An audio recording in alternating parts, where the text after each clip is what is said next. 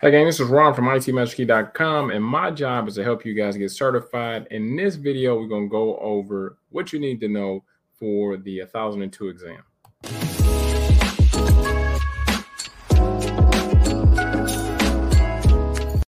So, if you've never done a practice test with me before, what we do is we go through some questions together as a family, and then I pretty much break down why each answer is the correct answer.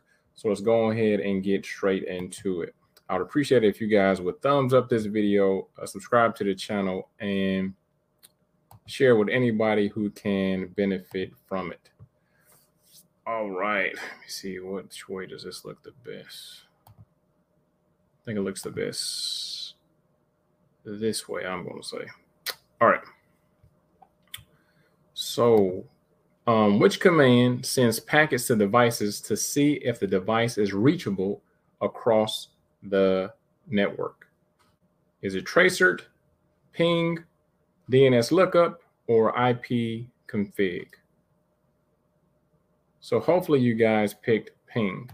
So ping is a utility that allows you to see if things are reachable across the network. Lets you know if you have connectivity with that device. All right. Next up.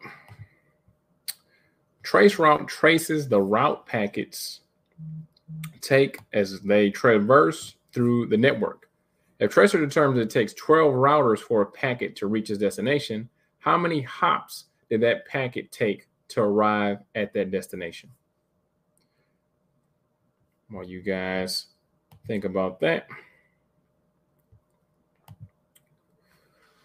All right. So when we're talking about networking, when we're talking about routers, every router is called a hop. So if it takes 12 routers to get to a destination, it's going to take 12 hops. Let's check and make sure that that's right. Bam, we got it right. Good. All right. This command provides information and statistics about protocols in use in current TCP IP network connections. Which of these commands does that. So these commands can be entered inside of the command line. So you just go to start, type CMD, bring up the command line, and then if you type this command, it's going to tell you about the TCP/IP network connections and statistics about certain protocols. Netstat is what would allow you to do this. Netstat is what would allow you to do that.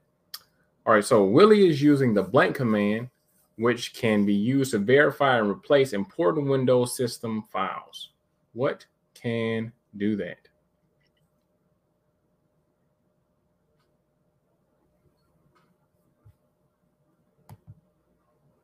All right, hopefully you guys picked SFC. So I think it's SFC. Let's see if I'm right. Bam. Too easy. So um, this is the first thing that we ran across that has acronyms. Just remember that on the actual exam, there are going to be a lot of acronyms, and that's one of the things that trip up a lot of students is that the acronyms, if you don't know what they stand for, it's kind of rough. It can be kind of hard to actually pass the exam if you don't know what the hell stuff stands for, right? So SFC is the system file checker. All right, Gino wants to see a report that displays what group policy objects are applied to a user and computer. What command line to would allow him to do so?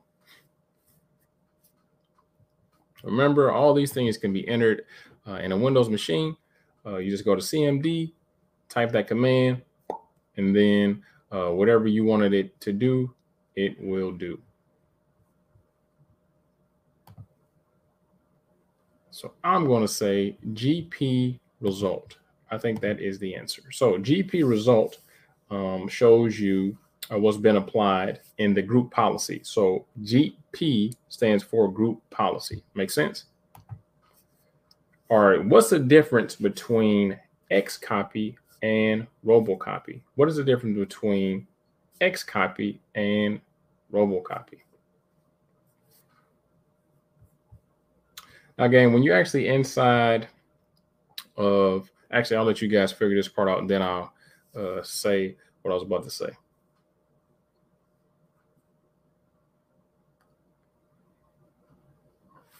All right. Hopefully, you guys picked this. Hopefully, you guys picked that.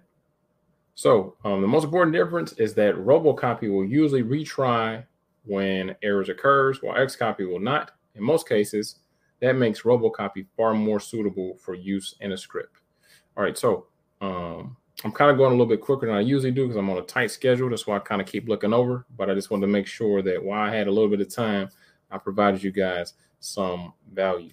So we've been going through these different questions. Just remember when you actually take the exam, if you're looking at this, most likely you've already taken a thousand and one. If you haven't, you don't have to take it in order, but most people take a core one first and then they move over to this. Just remember that it's not going to be an exact order, right? It's not going to be exactly the way the exam objectives are set up. It's going to be just random stuff throughout the whole uh, shebang bang. Okay. All right. So, what are two ways a partition can be created? What are two ways that a partition can be created?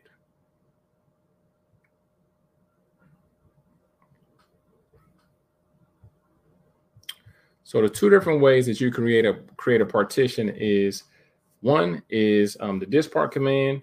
The other way is through disk management. Let's see if I'm right. Awesome. So you can either use a diskpart command through the command line, or you can go through uh, disk management.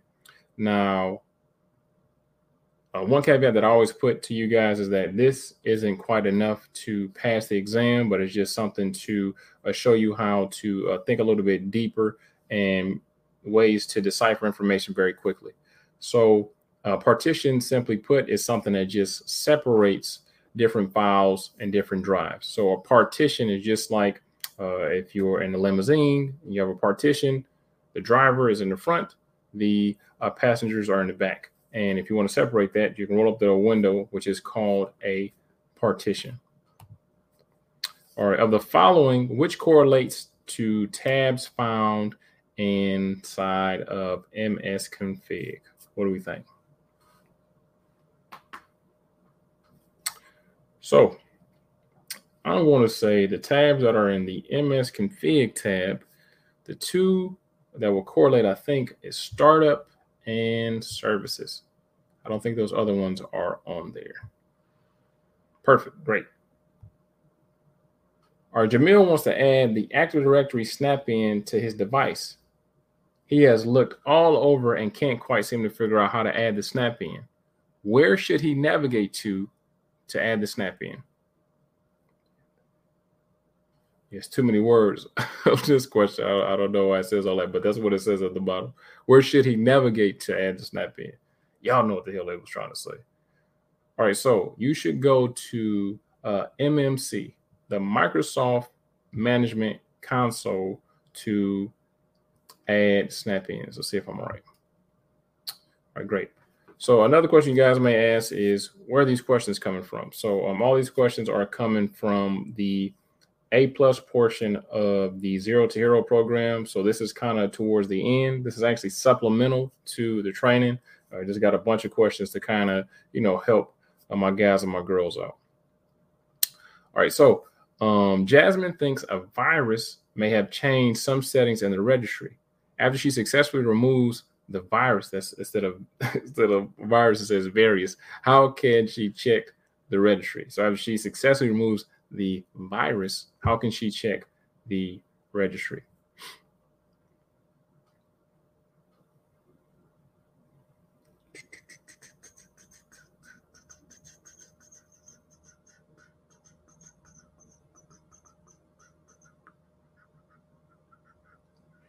So I'm going to say the reg edit command.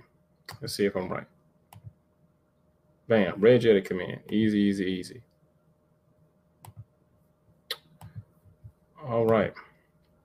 What does the below statement best describe? The process of consolidating fragmented files on a user's hard drive. What is that called?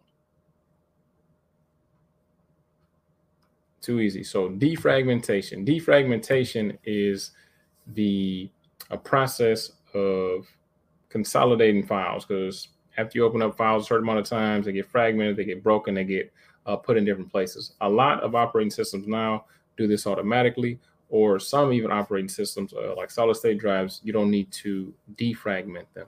So um, that is the answer to this question.